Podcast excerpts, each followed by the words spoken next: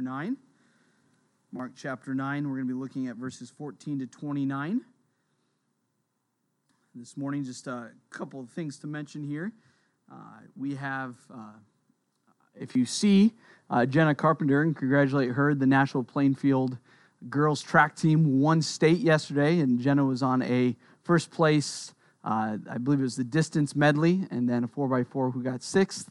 So that's exciting for the community of Nashua and Plainfield. And then also, uh, Trey Niederhoff uh, was at the state track meet as well and participated running for Sumner Fredericksburg. So we have some fast people here in our church. So not me, but them. And they're a lot younger and can run a lot farther. So if you see them maybe during Sunday school or uh, around, congratulate them.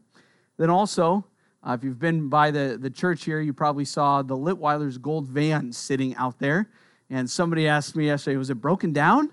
Uh, no, it's actually in great shape. Um, they've updated their vehicles and they've graciously uh, donated it to the church uh, for our use. So we're very thankful for that and uh, looking forward to using that this summer heading to camp because a lot of those miles were used by the church, anyways, already.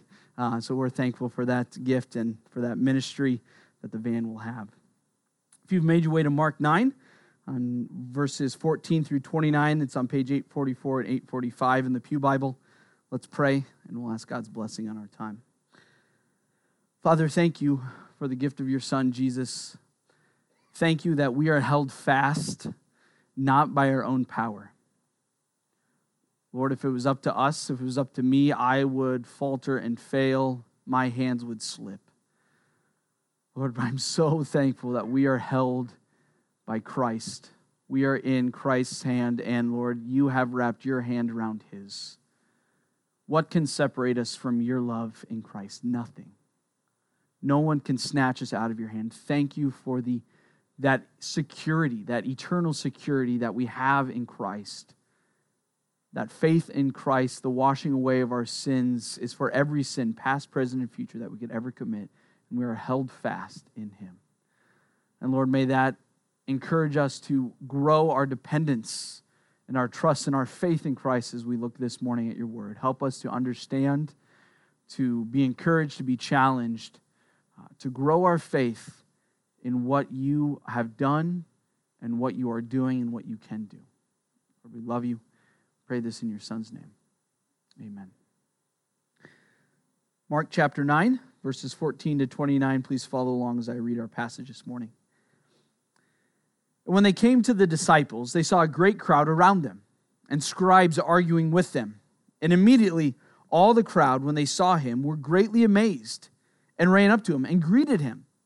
And he asked them, What are you arguing about with them? And someone from the crowd answered him, Teacher, I brought my son to you, for he has a spirit that makes him mute. And whenever it seizes him, it throws him down, and he foams and grinds his teeth and becomes rigid. So I asked your disciples to cast it out. They were not able. And he answered them, Oh, faithless generation, how long am I to be with you? How long am I to bear with you? Bring him to me.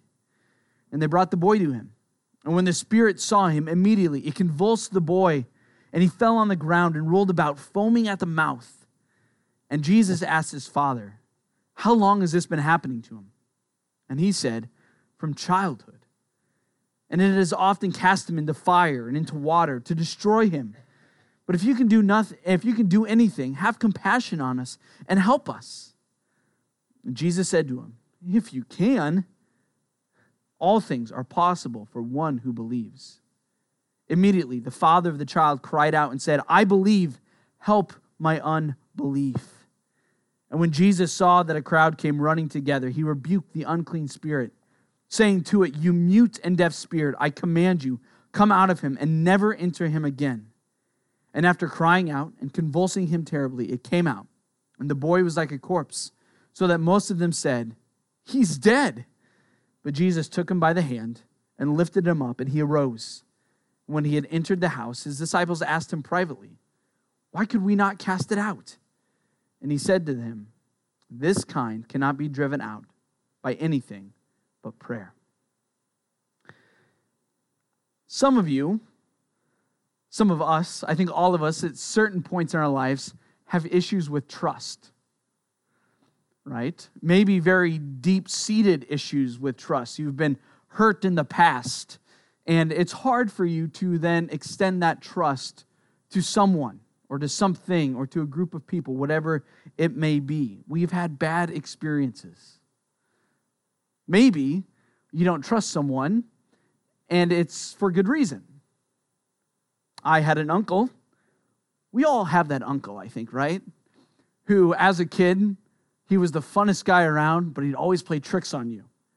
And anytime I was around my uncle, I just couldn't trust him. This is fun I'm talking about here in a fun way, right? I was always skeptical of what joke he was going to pull on me or how he was going to, uh, you know, pick on me or, or something in a fun way. And I always remember, being wary of that one uncle and uh, in a fun way, right? As a child, it's like, oh, what's, what's he going to do? What, what joke is he going to play? How's he going to pick on me? And that idea of being wary of, of not fully trusting someone or something that can grow from something that's fun and silly, but to very serious things in our lives, as I already mentioned. And we can become skeptical, we can become guarded, we can doubt, we can always look at the world maybe glass half empty.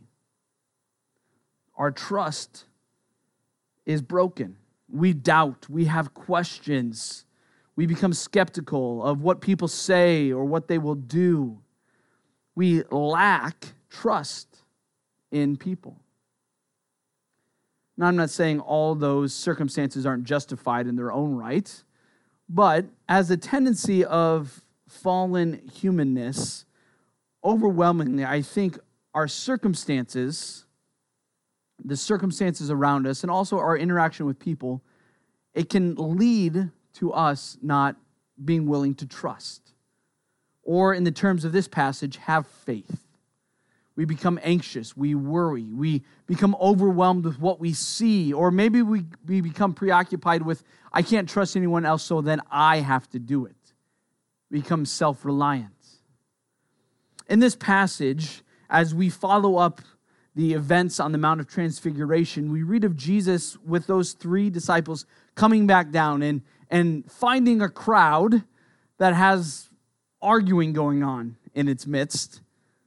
And there's a situation with this boy who has a demon who is being convulsed, and the disciples can't do anything about it. And the scribes are there and they're arguing, and just chaos is ensuing as we read Mark's account. But as we get to the heart of this story, it really deals with the point of having faith of trusting, of being dependent on someone. And, and who is that person? As we look at this passage, we understand it that it's ultimately in God, but here more directly, the second person of the Trinity in Jesus. Our big idea this morning from this passage is this is that the supremacy of Jesus calls for greater faith in him and not ourselves the supremacy of Jesus, the fact that he is exalted, right? We just witnessed that on the Mount of Transfiguration, that he is the Son of God. And as the Father says from the cloud, this is the Son of God. This is my beloved Son. Listen to him. His glory is revealed. The disciples get a foretaste, but now they're coming down off the mountain, in a sense, back to real life. And we are uh, introduced and met immediately with this situation. And it demonstrates again how the supremacy of Jesus calls for greater faith in him and not ourselves. Jesus is supreme. He has demonstrated again and again his kingdom authority here in the Gospel of Mark, specifically over his spiritual enemies. We're going to read about that again.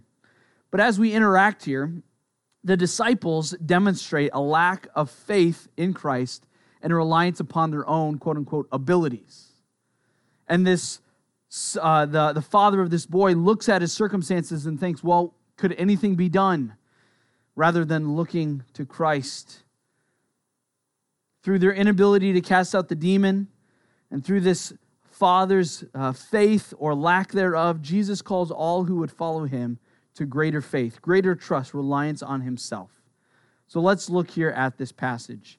Um, a disclaimer as I was working and studying this week on this passage. Sometimes a passage breaks down well into an outline, and the application points fit the, the outline points. And as a pastor, you love that when you look at the passage, you're like, oh, it slices and dices so easily. This is a passage that doesn't do that. So, what I'm going to do this morning uh, is I'm going to basically walk through the passage, making a few comments as we look at the details of it. But then I'll end with the two main themes. That's kind of our outline, is these two big ideas that are, are represented here. So we're going to walk through the passage first, make a few comments, um, a few. Yeah, that's funny joke for a pastor. I'll make lots of comments. Um, and then look at those two themes that we see running through this passage here. So let's let's walk through it and, and look closely at some of these uh, some of these things. So starting out, Jesus is coming down in verse 14 with those three disciples, right? Peter, James, and John. And they come down off the mountain, and it says that immediately there was a crowd. So people probably knew that Jesus was there. He was in the area. So a crowd has gathered. His fame has gone out. His disciples are in the area. A crowd has gathered. And it says that the scribes were arguing with them. So who are they arguing with? Well, the scribes are arguing with the disciples. Um, the scribes, these are the, the teachers of the law. They would know the law inside and outside. These could have been Pharisees, they could have been Sadducees. Uh, the scribes, these lawyers, um, not in our sense of lawyer, but the law, the law of Moses. And they are arguing with his disciples. That term arguing is a um, couple different ways you can think of it, like a uh, I can't even say the word vehement. I can't even. Anyways, you know what word talking. They were arguing. they were debating. It was loud. It was boisterous. This wasn't a, what do you think? I don't agree with you. This was a yelling match. And Jesus asked, What is going on? Verse 16. He asked them, What are you arguing about with them? So they said, Someone from the crowd answered, Teacher, I brought my son to you. So here's this crowd. It's got people gathered to see Jesus and his disciples. Jesus' disciples are there. There's the religious leaders, and they're all arguing. And Jesus says, What in the world is going on? What is this, in a sense, chaos that is happening? A little interesting point of biblical theology here. Biblical theology are these themes and patterns that are found in all of Scripture. So the Mount of Transfiguration uh, leans and leans heavily and points back to Moses on Mount Sinai. Remember, we talked about the crowd coming and God's revelation of himself, and we see that there. What happened to Moses when he came down the mountain? What did he find? Aaron and the people and a great chaos of the golden calf. You know, all this, this hullabaloo that was happening, and Moses basically says, What in the world's going on? Here we see Jesus coming down off the mountain, and there's chaos again people don't change after, you know, 2,000 years. You see these same patterns. So there's chaos happening. And someone steps out of the crowd and he says, Teacher, I brought my son to you, for he has a spirit that makes him mute. And whenever it seizes him, it throws him down and he foams and grinds his teeth and becomes rigid. So, this is the father of this boy that was brought to the disciples. This is common practice, right? Throughout the Gospels, crowds bringing the sick, uh, the lame, the mute, those possessed with unclean spirits to Jesus and saying, Heal him. And so Jesus and his disciples are in town. So this father, with probably no hope to turn anywhere else, brings his son. And it seems like that this unclean spirit, as it seizes him up, it, it, it has a picture of an, like an epileptic seizure. If any of you have ever witnessed that, an epileptic seizure is this rigid and tensing up and often foaming and uncontrolled action. And some people claim, well, he wasn't possessed with a spirit, it was just this, uh, this uh, uh, disease that this boy had. And maybe the symptoms are the same, but it's very clear here that there was a spirit that was causing this, this demon, this unclean spirit. And it would be very awful to witness this time and time again, especially as a parent, right? You're helpless, utterly helpless when your child uh, has, his, has this attack from this unclean spirit, and you cannot do anything. And so he brings the boy to the disciples. And he says, So I asked your disciples to cast it out, and they were not able, which is interesting. So this is where the rub is coming from. The man brings his son to be healed by the disciples. The disciples have already gone out, right? Jesus had sent them out to perform miracles in his name. And they did amazing, wonderful things through Jesus' power. But here, they can't cast out this demon. If you've ever played video games, which maybe a few of you have in this crowd today, uh, you advance in levels, and maybe as you play an easy level, your character, you can defeat that, you know, the bad guy in the video game. But as you go up levels, the bad guys become harder and harder to defeat. And some people think here, well, this is a demon that's, in a sense, higher ranking, that they were more powerful. And so the, the disciples didn't have uh, the, the strength or the ability. This is a new enemy uh, that they couldn't defeat. And we're going to see here how that isn't the case, but rather their, uh, their thought, their faith, their trust moved from God to their own ability of what they thought that they could do. So we'll look at that here again in a little bit. But they were not able to cast out this demon. And Jesus in verse 19 answers them and says, Oh, faithless generation. Again, this term of a wicked and perverse generation or faithless generation. Jesus, again, is demonstrating how this group of people who have received so much witness, the testimony of John the Baptist and Jesus himself and all the prophets and the kings and the writings before, but yet they are missing the point. And Jesus is exasperated. He says this How long am I to be with you? How long am I to bear with you? Bring him to me. Have you ever had to tell your child something to do something again and again? And you probably have said, How many times do I have to tell you? How many times do I have to remind you? Maybe wives, you tell your husband that. Put your socks in the hamper, you know, uh, whatever it may be. Uh, how many times have I told you, do this, do that? And you become exasperated. It's just the, oh, you just want to throw your hands up, right? Am I talking to a brick wall? What, what is it? That's Jesus' response. But look what that leads him to. It, it's not a forget you, but it's a move to compassion. One author says this these rhetorical questions How long will I be with you? And how long must I endure you? are expressions of frustration at stubborn and persistent unbelief. Yet this frustration does not result in rejection, but in action, as Jesus calls for the boy to be brought to him. Despite the pervasive unbelief around him, Jesus remains faithful to his messianic calling. Jesus, again, shows his compassion on this faithless generation. Verse 20 And they brought the boy to him, and when the Spirit saw him, immediately it convulsed the boy, and he fell on the ground and rolled about, foaming at the mouth. James says, Even the demons believe and tremble. This demon knew exactly who Jesus was. And when he knew who Jesus was, he caused this seizure, in a sense, to take effect on the boy. And he fell down, he rolled about. And Jesus asked his father, How long has this been happening to him? And he said, From childhood. That term childhood is, is, is basically from, from a very young boy. Uh, this isn't like 12 or 13. This is like, like three or four. Uh, this is a long time in the life of this boy that this has been happening. And the father gives more information and says it often cast him into fire and into water. This unclean spirit wanted to, in a sense, physically harm this young boy. Uh, we have our fire pit in the backyard, and every time we start a fire, it carries kind of like this with our, our kids. And for, for good reason, right? They're crazy. They run all over the place, and you want to keep them away from the fire. Water's the same way. Two of the, the scariest things with, with, with kids. And here, this unclean spirit was trying to throw this young boy into the fire and into water to destroy him, to kill him. But he continues talking to Jesus in verse 22.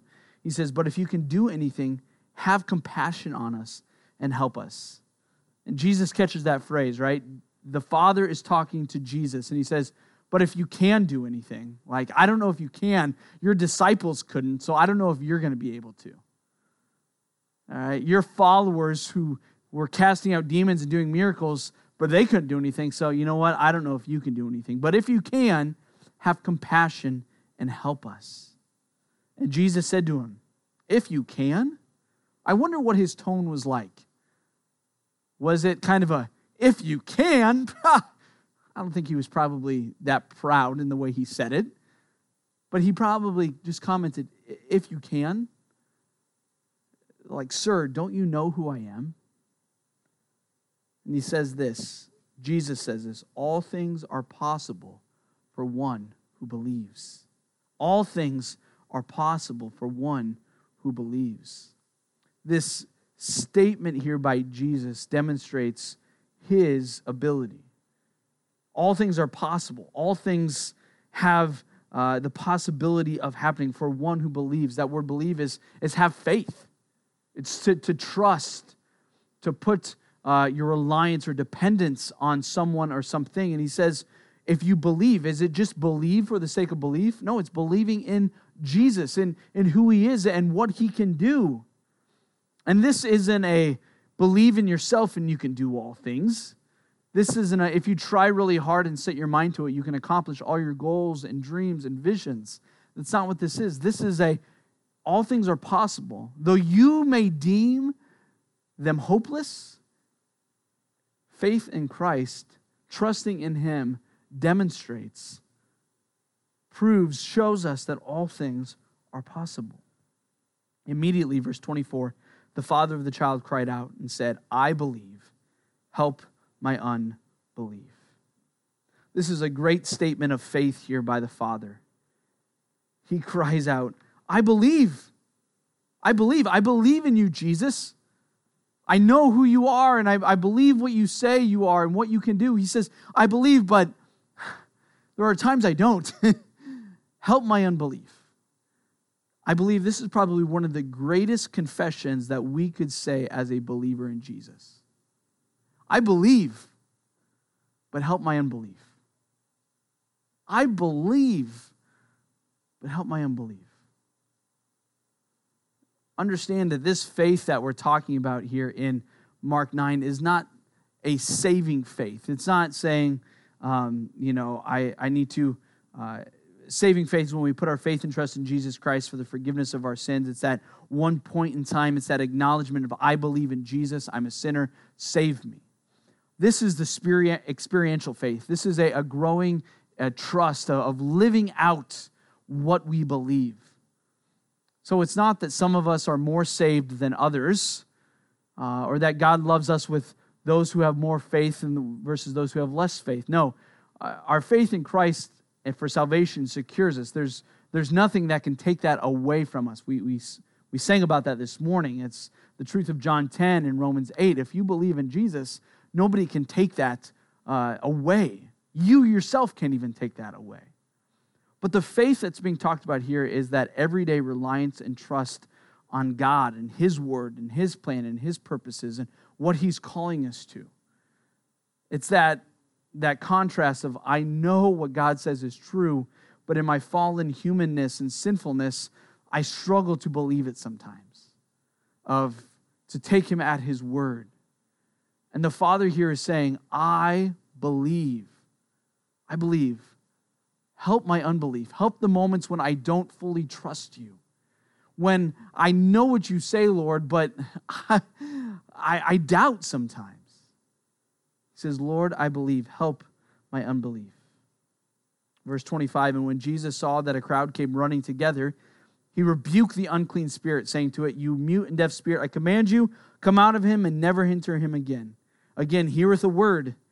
Jesus casts out this demon and after crying out and convulsing terribly, came out of the boy.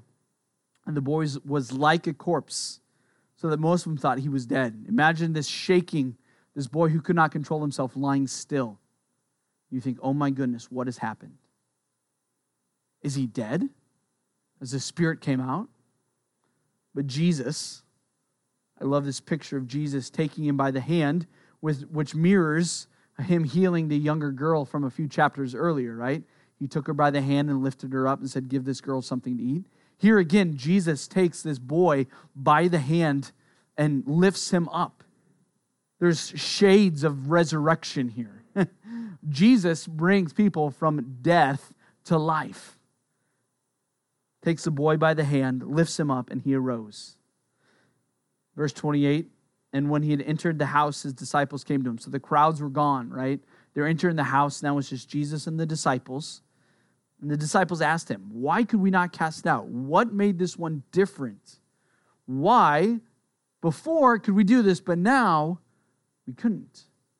And he answered them and said, This kind cannot be driven out by anything but prayer. And some, uh, some translations or some manuscripts add the word and fasting, prayer and fasting.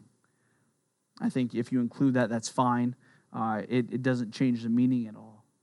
But Jesus says, no, this kind cannot be driven out by prayer and fasting. And so the question is, well, was this a different kind? Was this a different level? Was this like a boss of a boss of demons, right? Was he higher up the management chain uh, as far as unclean spirits go? I don't think that's the case because we don't see that repeated anywhere else in Scripture. I think what Jesus is communicating here is this kind, this spirit, this unclean spirit cannot be driven out. And the point here is by anything but prayer or fasting. And you might think, well, is it a specific prayer that you have to pray? I don't think that's what Jesus is getting at because of what precedes it in the discussion of faith and believing in Christ. Prayer itself is an act of faith, of trust, of relying not on yourself, but upon God.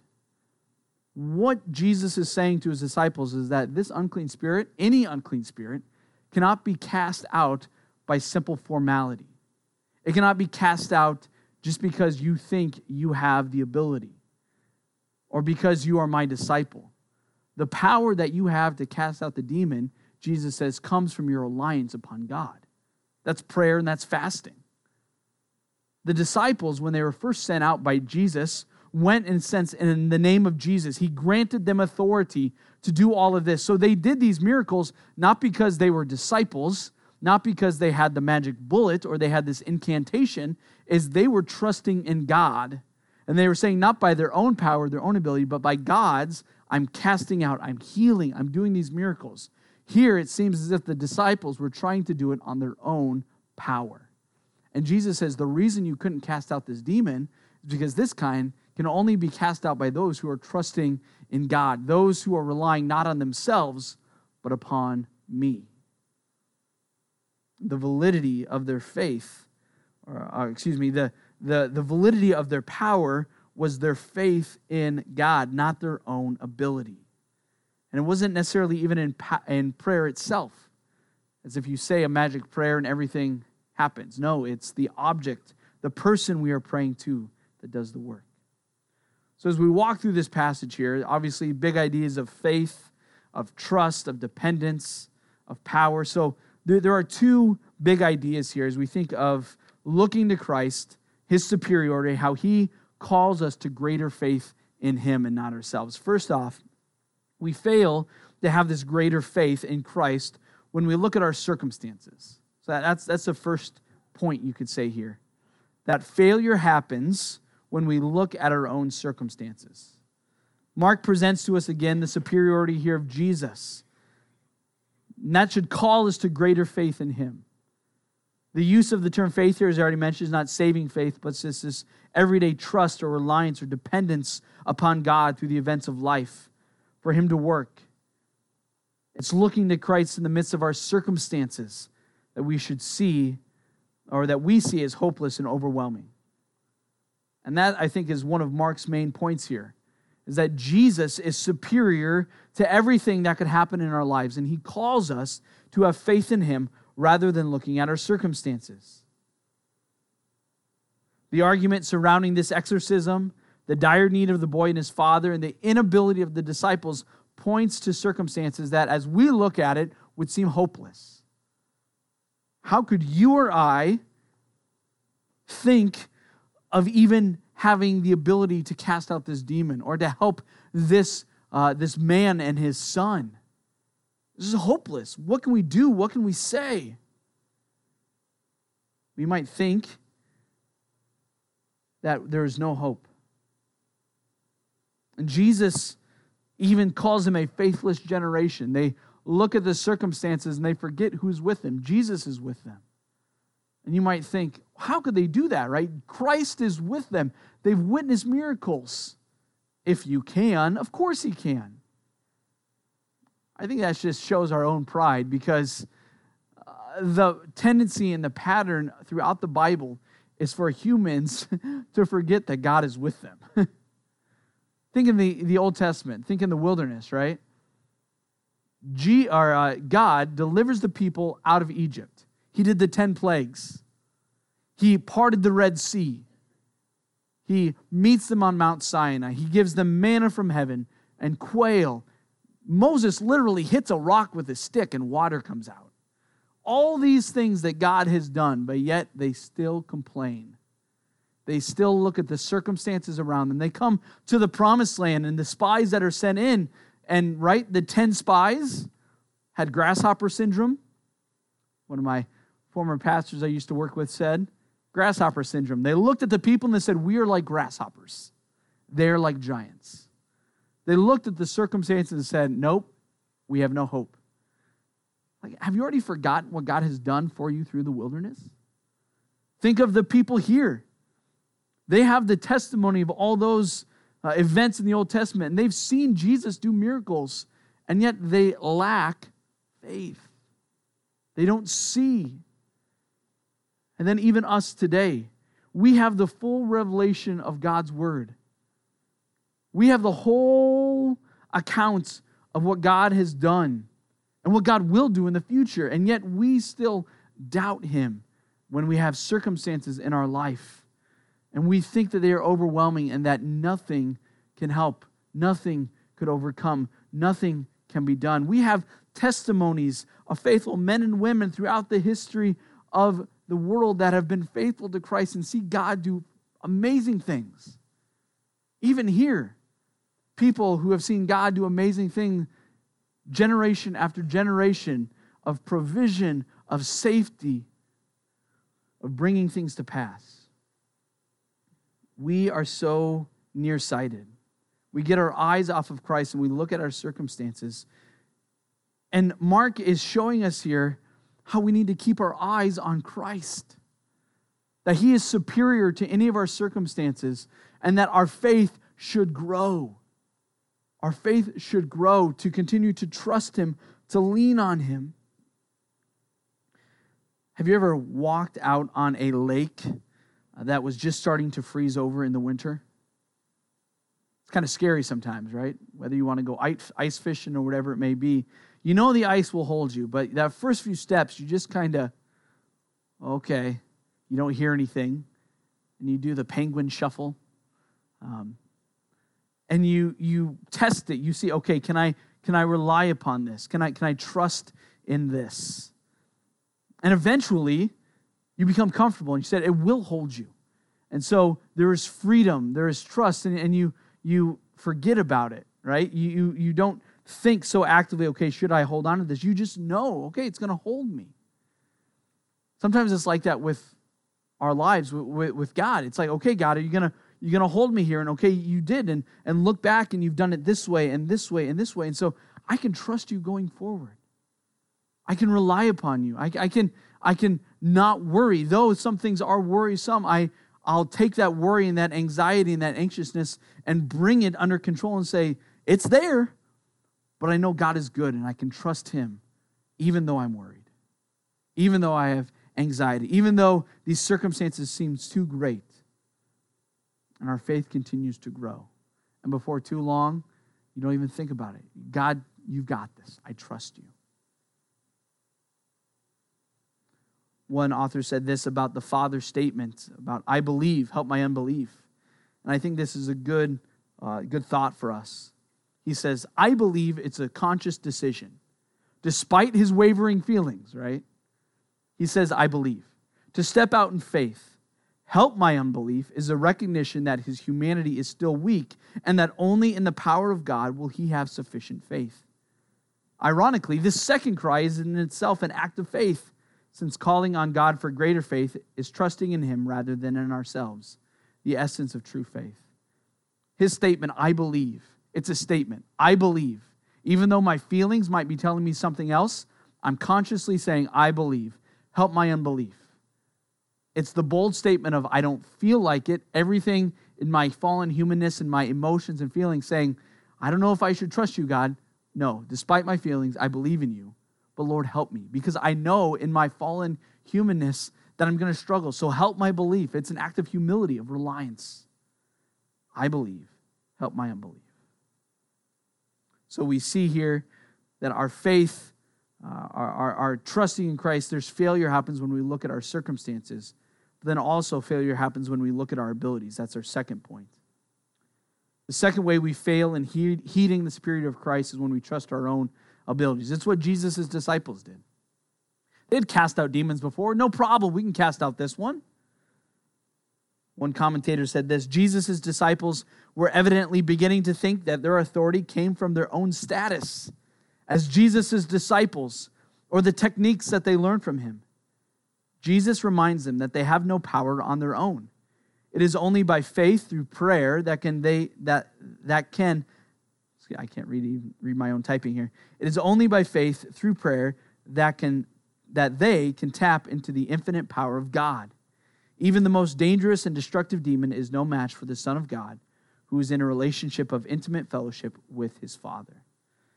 So, as already mentioned here, this statement of this kind can only be driven out by prayer.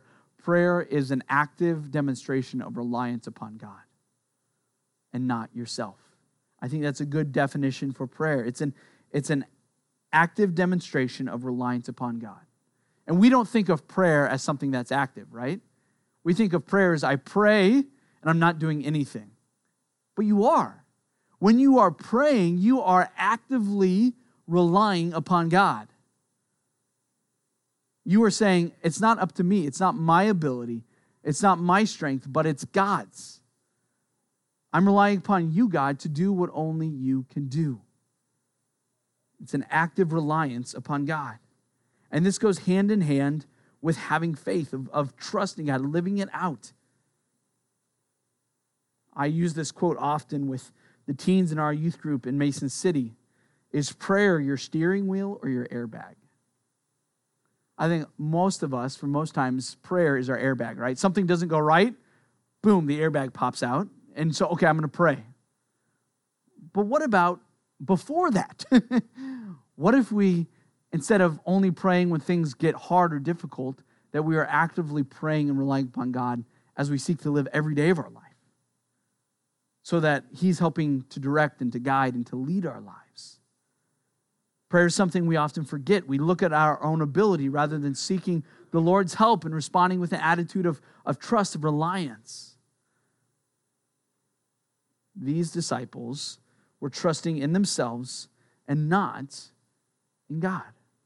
They thought that they could do it. They've done this before, no problem, no big deal. And what they come to find out this is yes, it is a big deal. When you seek to follow God in your own strength and your own power, there's failure.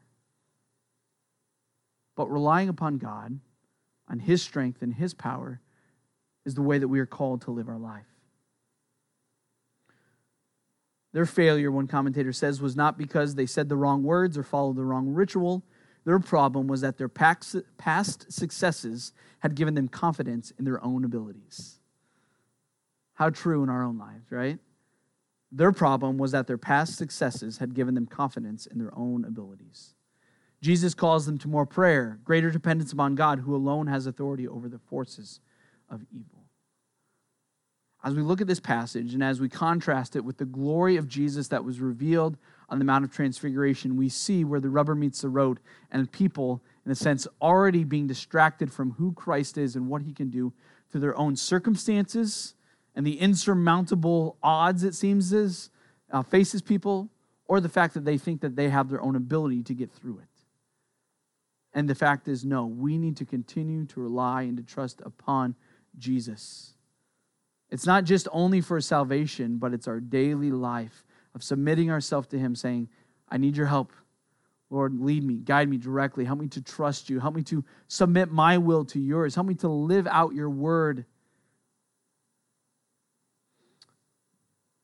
We see in this passage the inadequacy of the disciples, the dire circumstances, and the overwhelming spiritual opposition. But again, we see how Christ is superior to all those things. He conquers them all. It's a call for us to continue to grow in our trust in who Jesus is. And it's a growing process. It, it's, a, it's a small steps of, Okay, Lord, you help me through this. You can help me through the next thing and through the next thing. In God's grace and His kindness and His mercy, He does that. And as we look back, we see, Lord, you've brought me through this. You've brought me through this. I'm going to hold fast to you. It's a call for us to continue to grow, to understand who Jesus is, that He's the Son of God, the suffering servant King. And He bids us to trust in Him and not ourselves. He bids us to look to Him and not our circumstances. Our faith is not in vain because the object of our faith is Christ. It's not having faith that's the issue, it's what are you having faith in? It's Jesus. Some of you might have decorations in your house that say believe or faith, and that's great. Those words are, are good words. But those are things that non Christians can have hanging in their house too. People who like the idea of faith, an idea of believing. But truly, the matter of the fact is the most important thing is what you have faith in. What are you believing in? We are called to believe in Jesus. He bids us to look to him, not our circumstances. Our faith is not in vain, as I already mentioned, because the object of our faith is the solid rock, the chief cornerstone, the suffering servant king.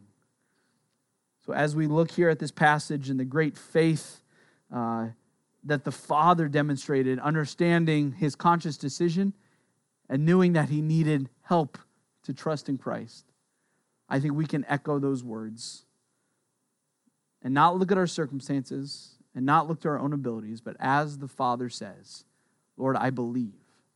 Help my unbelief. Father, thank you for the opportunity again to be here and to worship you.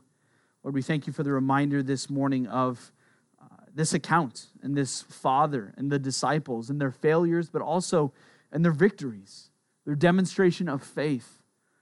Lord, I pray that you would help us be people who grow in our faith who trust you more and more each day, understanding that even though our faith may fail, you will hold us fast.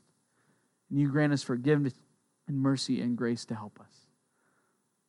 Lord, may our faith grow in seeing what you can do. Help us not to trust in ourselves, but to lean on you each and every day. Lord, we love you. We pray this in your Son's name.